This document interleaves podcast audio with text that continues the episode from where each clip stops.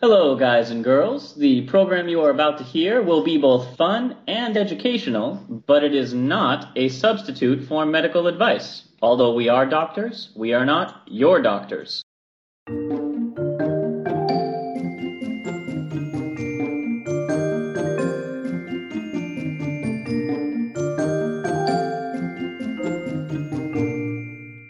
Hello, and welcome to Travel Medicine. As always, I'm your friendly internal medicine doc, Dr. J.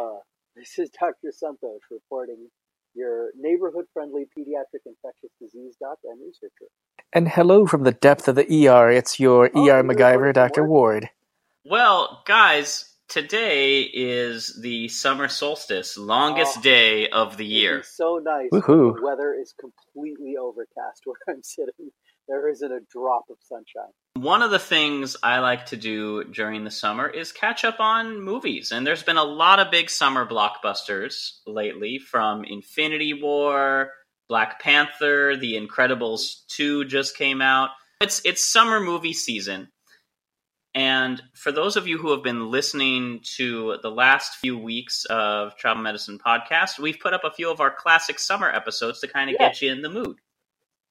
Hey, I did notice that this summer season, a lot of the movies that are doing well are kind of sci-fi related, like technical related, right? So I figured it would be kind of fun for us to start picking apart movies, both current and classic, that have, shall we say, dubious medicine, or just talk about what happens when they're designing medicine in movies, and why don't they consult us? Gosh darn it.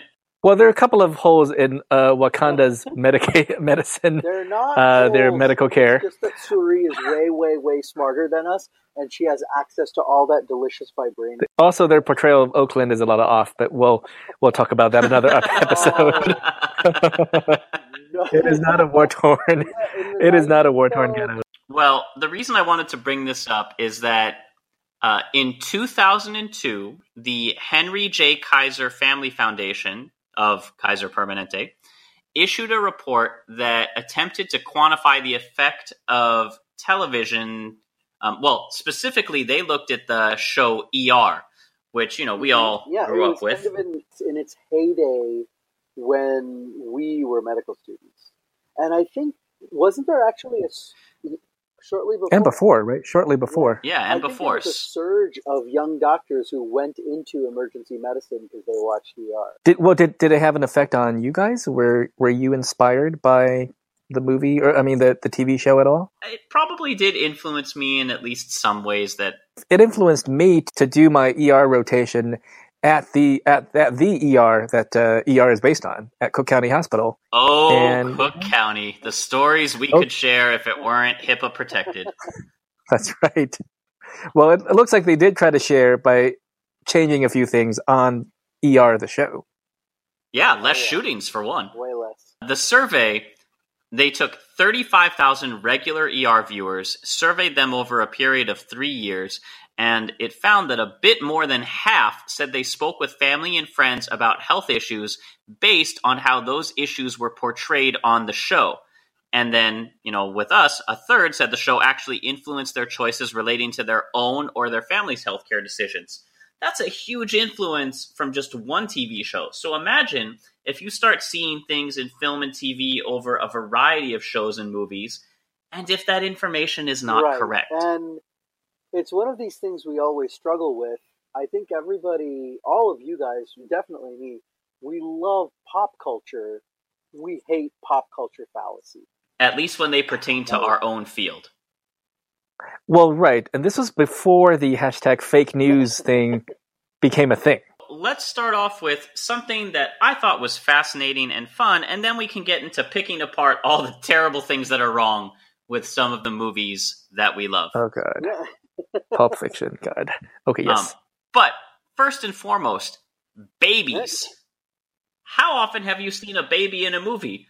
Who are these babies' agents? How do babies get casted in films? Like, do they just pop them out and put them right in front of the camera? Do you film live births? Like, what happens? I looked into this because I was very interested in learning how one becomes a baby actor. after perhaps watching Boss Baby. And I'm like, I just wonder if they couldn't find someone who fit the role that well, and that's why they went animated. Imagine giving Baby notes. Right. Oh, I'm sorry. Your crying wasn't convincing enough. I think the old adage is never work with children or animals. Well, that's because they're going to upstage you. Here's some of the things I learned about newborn actors before we get into like actual movies. Infant actors are actually really, really well protected. They can only work 4 hours a day, and that's not a straight 4 hours. They can only shoot for 20 minutes of those hours. Exactly. So what you actually have to have is a baby rotation. You mentioned, Ward, SAG regulations. You are born into SAG. You lose your membership later, but as a baby, if you appear in any film, automatic SAG for at least the duration so you can get those protections. Per Screen Actors Guild regulations, a baby has to be at least 15 days old. So no live births can be filmed because no newborn baby meets that 15-day requirement. Yep. It's probably a good thing. They do have to be side evaluated. You know, is it a cute baby? Is the baby going to cry right? All that other fun stuff. Kid's got to be healthy. The kid's got to be thriving. 15 days is a pretty good, although it's not fantastic, especially in California where they don't like to vaccinate a lot. Well, you bring up a good point. No matter what your vaccination status is, before 30 days, these vaccines are they don't give you any protection anyways. The thing is, in that 15-day window, if mom has been adequately vaccinated and is healthy, the kid has all kinds of maternal antibody. If you protect them, that's true. You know, 20 minutes on screen, no big deal, or 20 minutes during the shoot, that's fine. Then you cocoon them, you do all the things you're supposed to do to a newborn, no problem. I want to know who's casting 15-day-old babies. Like, is there just some movie producer lurking around the nursery? No, I think there are actually agencies that take in kids that where moms and dads want to audition these kids. And so just like any other role, they are cast. You noted before, Santosh, because these babies can only work for 20 minutes out of an hour and only 4 hours a day, you have to have an infant round robin, a whole swap.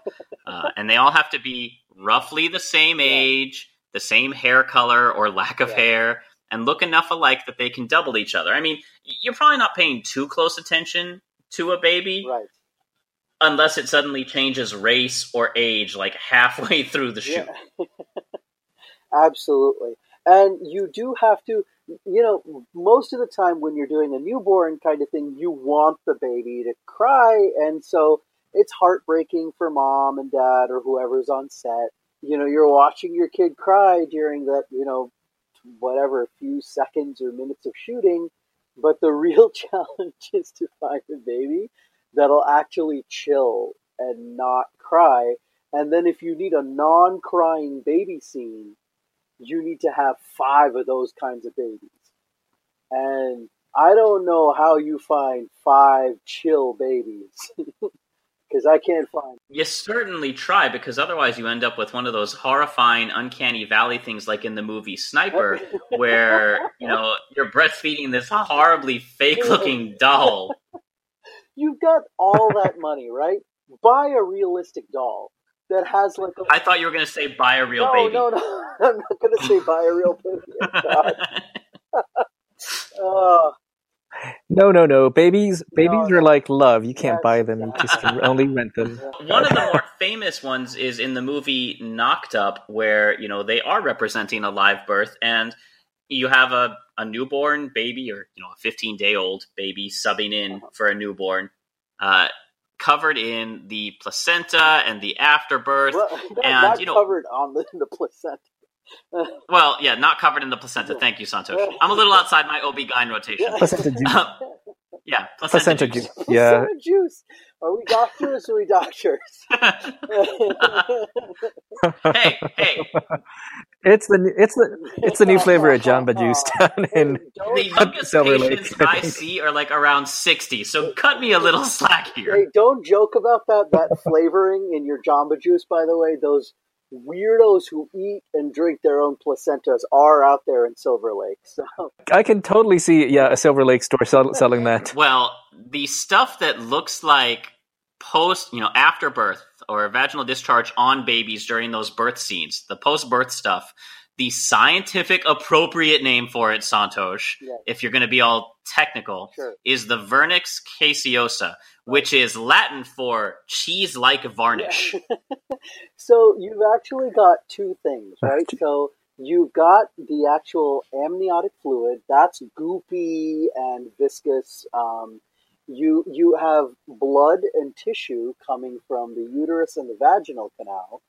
And then you have that sticky, cheese-like, kind of palish, very thick gunk, which is adherent to the skin of the baby, that unless you wipe it off, your kid looks like they're just kind of wrapped in paneer. You've got amnion, you've got blood, you've got, a little bit of tissue, and then you've got this vernix, which is right on the skin.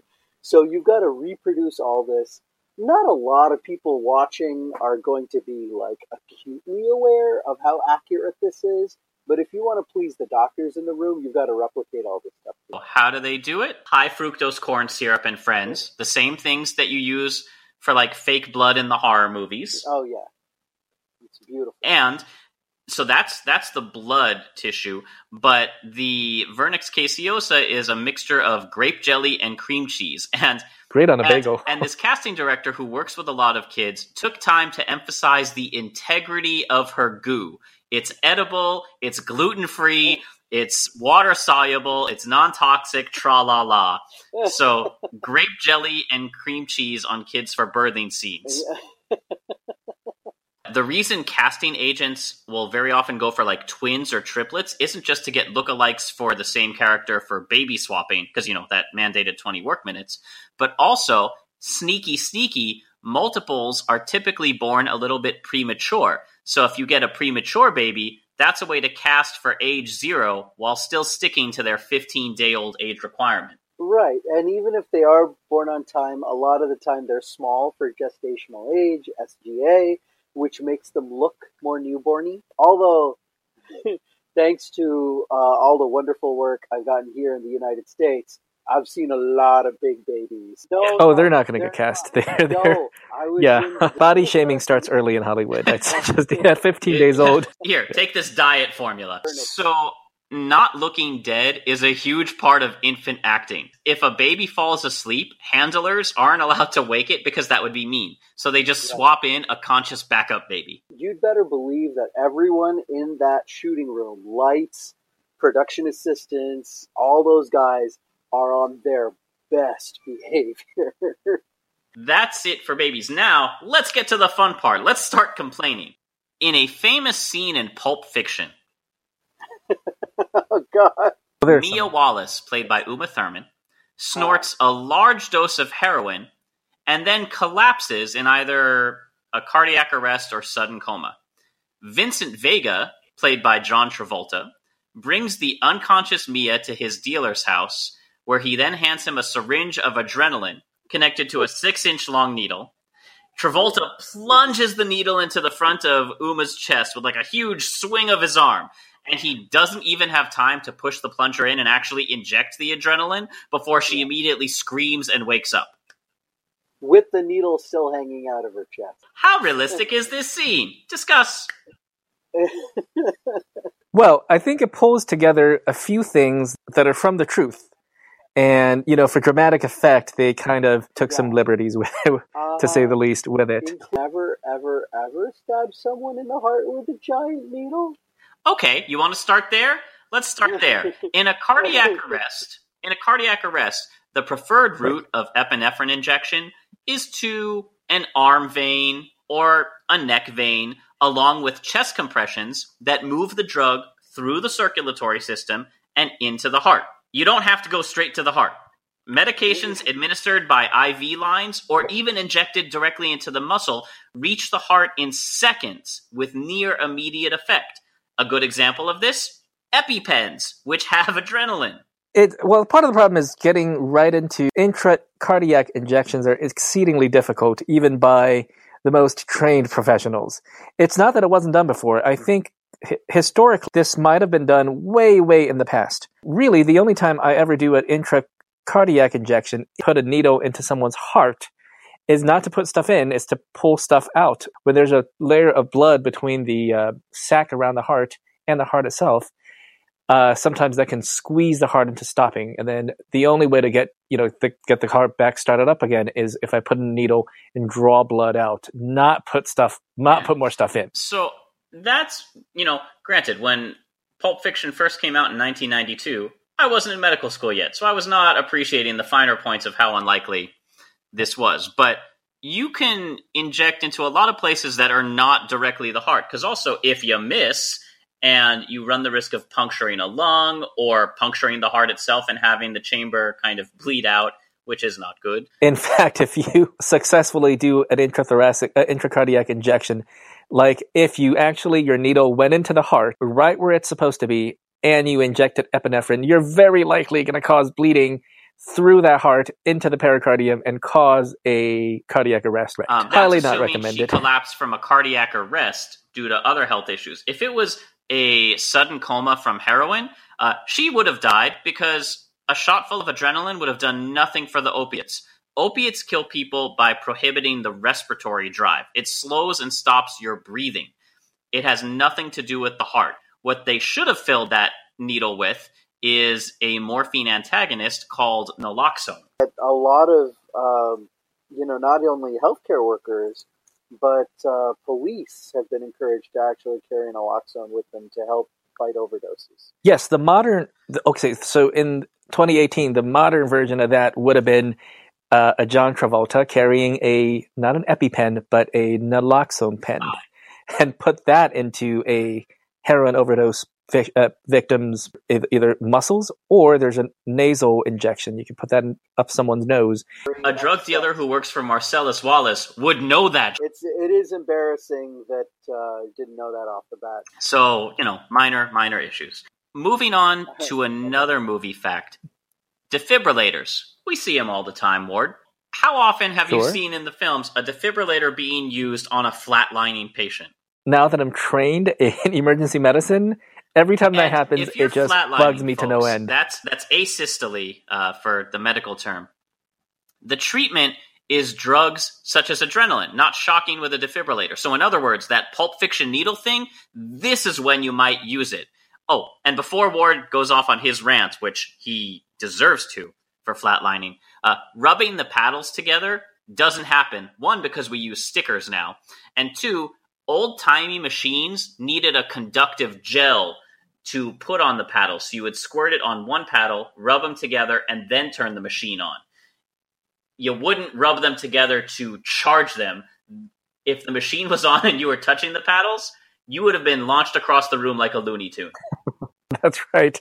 And well, you know what? It's for that dramatic effect. It's all about building dramatic tension, right? You hear that boop, boop, boop, boop, boop.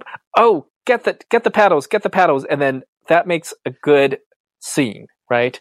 Where someone still has a pulse, not looking quite right, and putting on the gel, shaving the chest, putting on the paddles. That's true. I've never seen a single movie where they're like, he's flatlining, quick, shave his chest. Yeah.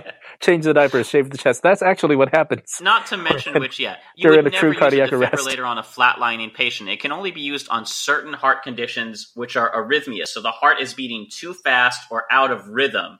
If they're flatlining, you should be doing CPR or chest compressions. So there was an academic medical paper that looked at the phenomenon of cardiac arrest survival rate in movies, and they studied 35 cardiac arrest scenes in 32 different movies from 2003 to 2012, including Casino Royale, Mission Impossible 3, Inception, and Spider-Man 3 for accuracy and credibility. But it's called a missed opportunity for public health education and resuscitation. And the study concluded that in the movies, defibrillation and cardiac arrest survival outcomes were often portrayed inaccurately in 8 scenes of in-hospital. Botox Cosmetic, out of botulinum toxin A, FDA approved for over 20 years. So, talk to your specialist to see if Botox Cosmetic is right for you. For full prescribing information, including boxed warning, visit BotoxCosmetic.com or call 877-351-0300. Remember to ask for Botox Cosmetic by name. To see for yourself and learn more, visit BotoxCosmetic.com. That's BotoxCosmetic.com. Hospital arrest, 88% of the patients survived, compared to actual survival rates, which is around 23% in the literature. And in 12 movie scenes involving a heart attack outside of a hospital setting, 67% of the patients survive, compared to about a 7% survival rate in the medical literature. In summary, people are surviving too often in the movies. That sets up a fairly unrealistic expectation for our medics and doctors. You know, if you're a layperson and you saw that who was down for an hour and was brought back immediately, the same expectations cannot be applied in real life. And as you and I know, most attempts to resuscitate a cardiac arrest is a little bit different than a heart attack. That's just a portion of your heart is experiencing cardiac death. But when the whole heart is stopping, usually it's a small chance. It's not non-existent, but it's a very small chance that you'll be successfully revived without, some kind of lasting damage. Oh no, that 23% is not bad, considering, that the person was clinically dead and we brought him back to life. But that doesn't account for people actually walking out of the hospital with the numbers of people actually walking out of the hospital intact, being able to resume their previous and that lifestyles. That's a lot lower. This gives me two good spin-off or jumping points now that we've talked about a full cardiac arrest. And we're going to start with CPR, with the absolute worst cardiac arrest or CPR scene of all time. Is that an award like called? A Razzie or a baggie? Oh, we should call it a baggie because you use a bag. Well, we bag the patient. It's a medical term for before we even get to artificially baggie, breathing for worst, a patient. The baggie, the Razzie, the worst CPR of all time. That award goes to James Cameron's 1989 film, The Abyss, which has every possible CPR error you could possibly make. So go back now and watch it, and I haven't seen you'll that movie. Be laughing through what is supposed to be a very tense and dramatic scene. Because in this movie, a major character's resuscitation consists of, first, random weak pushes on the chest with bent arms, sporadic rescue breaths to the mouth, which is just like, push, maybe we'll breathe now, a few pushes, maybe we'll breathe, like no rhyme or rhythm, and electrical shocks administered randomly, while ignoring the water pooled all around the patient and the subsequent electrocution risk.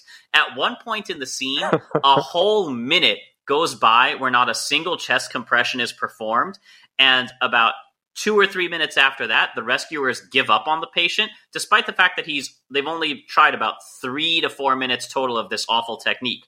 After the failure of all of the above, they restart his heart with a slap to the face. Okay, do you know about the cardiac thump? So the cardiac thump, it's not quite a slap to the face, but it's not too far from it. It's just a little bit lower. It is a thing when a person goes into cardiac arrest. Sometimes it's because of a condition that requires shock, so such as ventricular fibrillation, pulseless VTAC.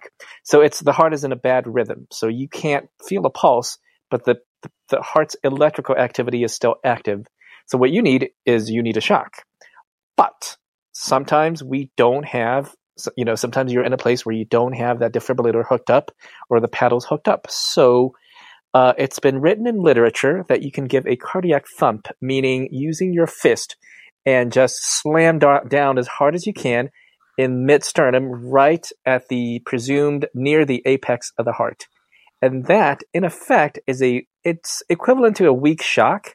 It stuns the heart, and it kind of resets the electrical activities. So not quite a slap to the face, but a hard thump to the heart sometimes will restart a stopped heart due to arrhythmia. I've tried it once. It didn't work. Don't do it. Yeah, don't do the cardiac thump. Don't do the cardiac thump, please. There's a few things you should know about CPR. It's administered with straight arms. You bend at the waist. You don't use bent arms, right? Because you want to really be able to kind of almost do a piston-type motion. So straight arms, bending at the waist, delivering 2 to 3 inches of chest compression 100 times a minute. So you're pressing hard enough that you're almost breaking ribs. And how do you know if you're going 100 times a minute? Well, songs like Britney Spears' Hit Me Baby One More Time, the Bee Gees' Stayin' Alive, or even Star Wars, The Imperial March are all a good, solid 100 beats per minute rhythm for you. And you do it continuously until a heartbeat is reestablished with somebody either bagging for rescue breaths, so it's being continuously, or if it's just one person CPR, you give 2 rescue breaths every 4 to 5 seconds. And most codes, as we call them when somebody goes into a full arrest, will not give up on patients until at least 15 minutes of good CPR have failed.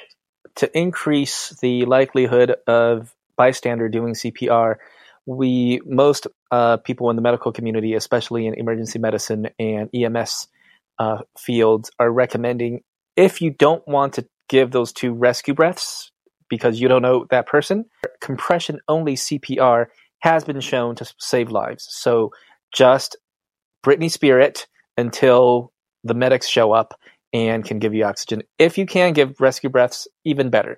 But just doing CPR itself, they've actually done some studies. They think it's because the act of compression itself brings a certain amount of oxygen into the lungs and provides a little bit of gas exchange. Somebody does survive a cardiac arrest very often, not always, but frequently they'll be intubated or placed onto a ventilator, a machine that helps do your breathing for you.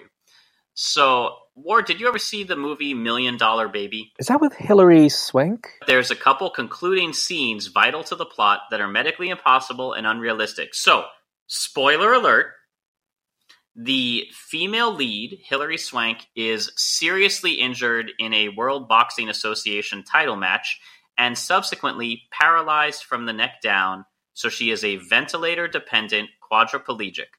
Her coach and trainer, Clint Eastwood, visits her. They sit down, they have this long discussion where she tells him she doesn't want to go on living like this, paralyzed, which is, that's her decision to make. No judgments one way or the other, because we have a lot of quality of life discussions. But she tells him she doesn't want to go on living like this. The first problem with this scene, it's impossible for someone to talk if they're on a ventilator. She's going to have a tube down her throat. Or, alternatively, she has a tracheostomy with the breathing tube inserted right into the front of her neck below the level of her vocal cords. Right. You can't speak if you have a trach tube in place because all ventilation takes place below the vocal cords. If she can't speak, she can't utter her lines, and she can't have this whole meaningful dialogue with Clint.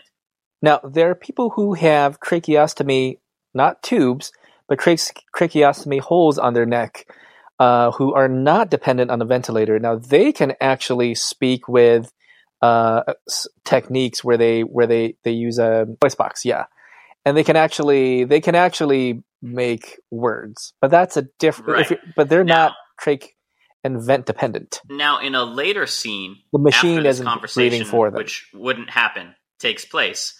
Clint returns to the same room, and again, spoiler alert, or kills Hilary Swank. So first, ethical issues aside, first, he turns off the ventilator and disconnects her breathing hose at the tracheostomy site. That, truthfully, would have been more than enough. But then he injects her IV with a syringe of adrenaline, and the vital signs monitor shows her heart rate suddenly changed to 0 as she dies. So she goes to a flat line. Guys, that's not how adrenaline works. It's not a euthanizing drug. All right, it causes the heart rate and the blood pressure to go higher and higher.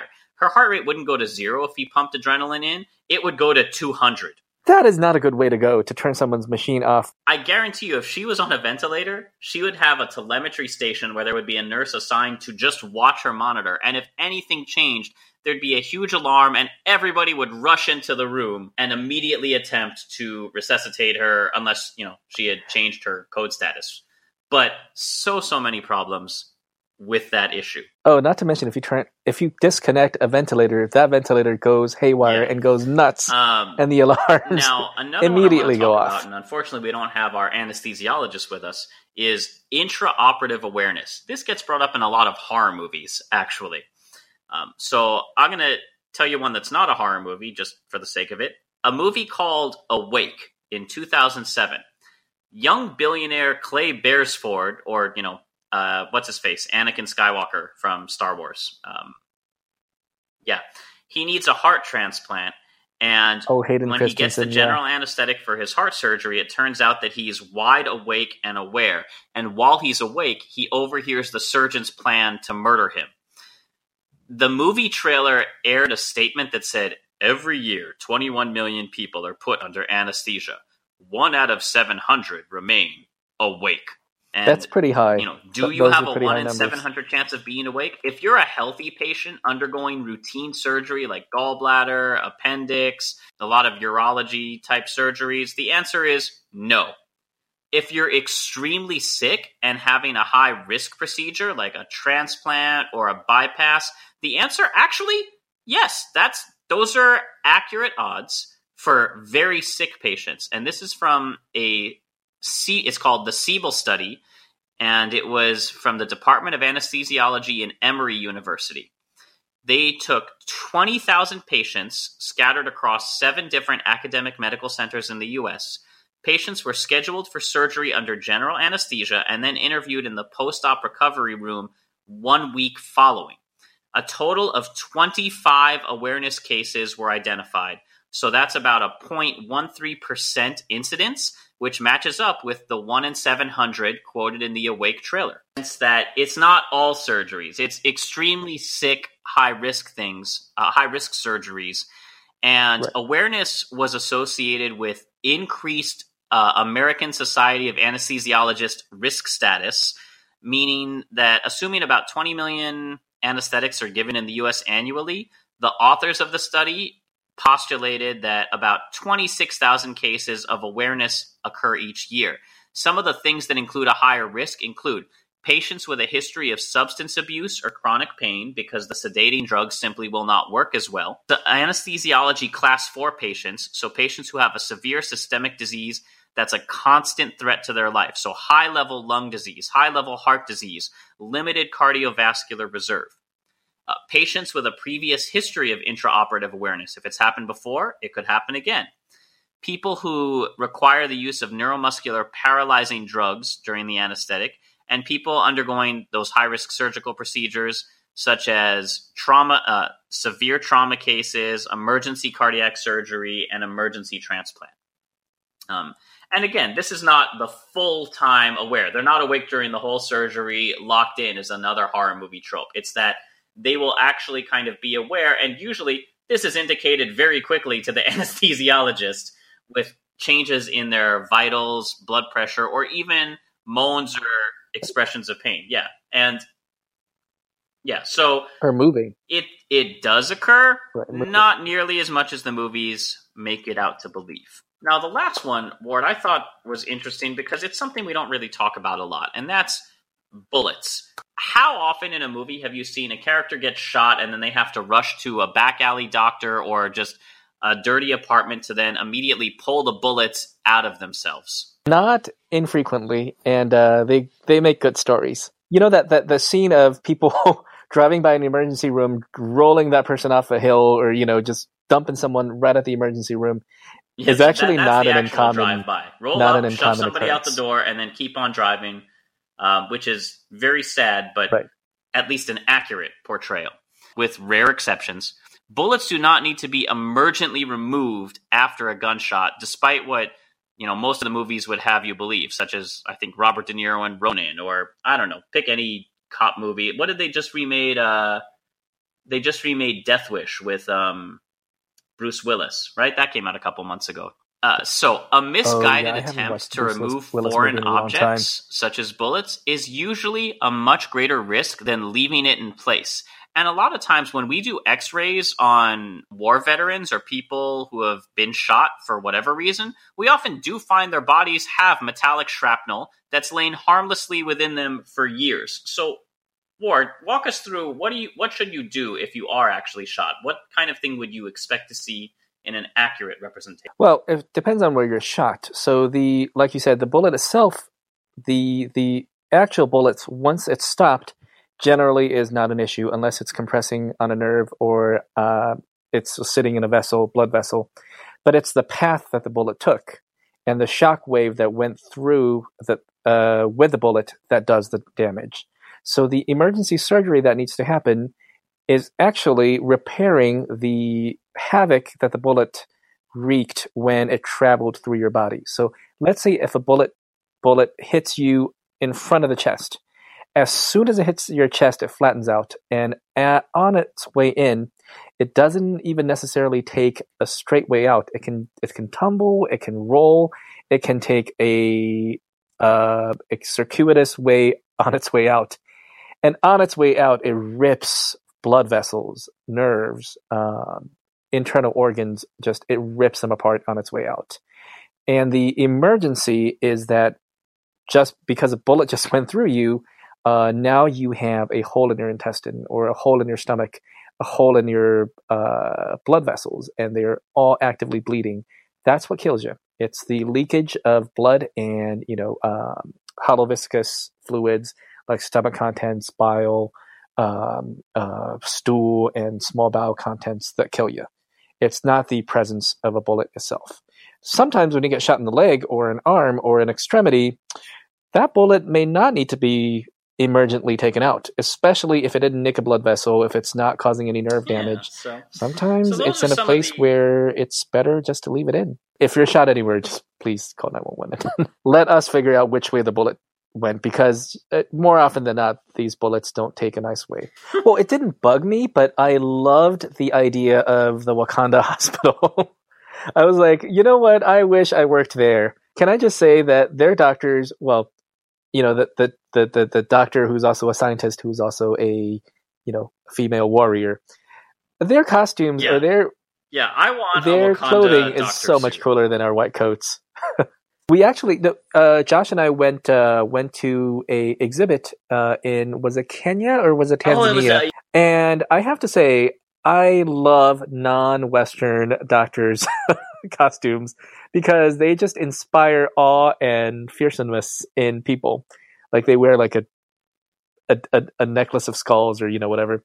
But anywho, I love the idea of the Wakandan medicine where it seems like it's minimally invasive. They just use the vibranium, inject it into the body, and direct it where to go, and miraculously your spine is fixed. Cath lab or angiogram guided procedures. It's just a little bit lower risk because it's Hollywood style. And they can repair a bit more than we're currently capable of. Other issue that I recently took issues with was the Doctor Who movie when the hero was when Doctor Who was brought back to life, and his girlfriend / emergency doctor, which totally is not ethical. You cannot treat your boyfriends and girlfriends, gentlemen and ladies. You should not be treating your family members. But anywho, they had some other circumstances. But she was stitching him up with no gloves, just a bloody hand. Well, he's got two hearts. So after she injected a needle into his heart. I'll grant him a little bit of poetic license. But yeah, that still seems like just an unsanitary thing. So, guys, practice proper hygiene and, don't stitch people up in alleys. So that's it for this week with Sickness of the Silver Screen. If you guys can think of any other film scenes that you would like us to comment on the accuracy of the medical technique, please leave them in the Facebook or our Twitter feeds. As always, we love to hear your comments, questions, and feedback. This show is produced by me with a lot of help from all our other co-hosts. If you'd like to support us spiritually, emotionally, or financially, you can find links to do that in the show notes. Our theme music is composed by Rachel Leisure. And until next time, as always, happy travels. Yay, happy travels. No lollipop.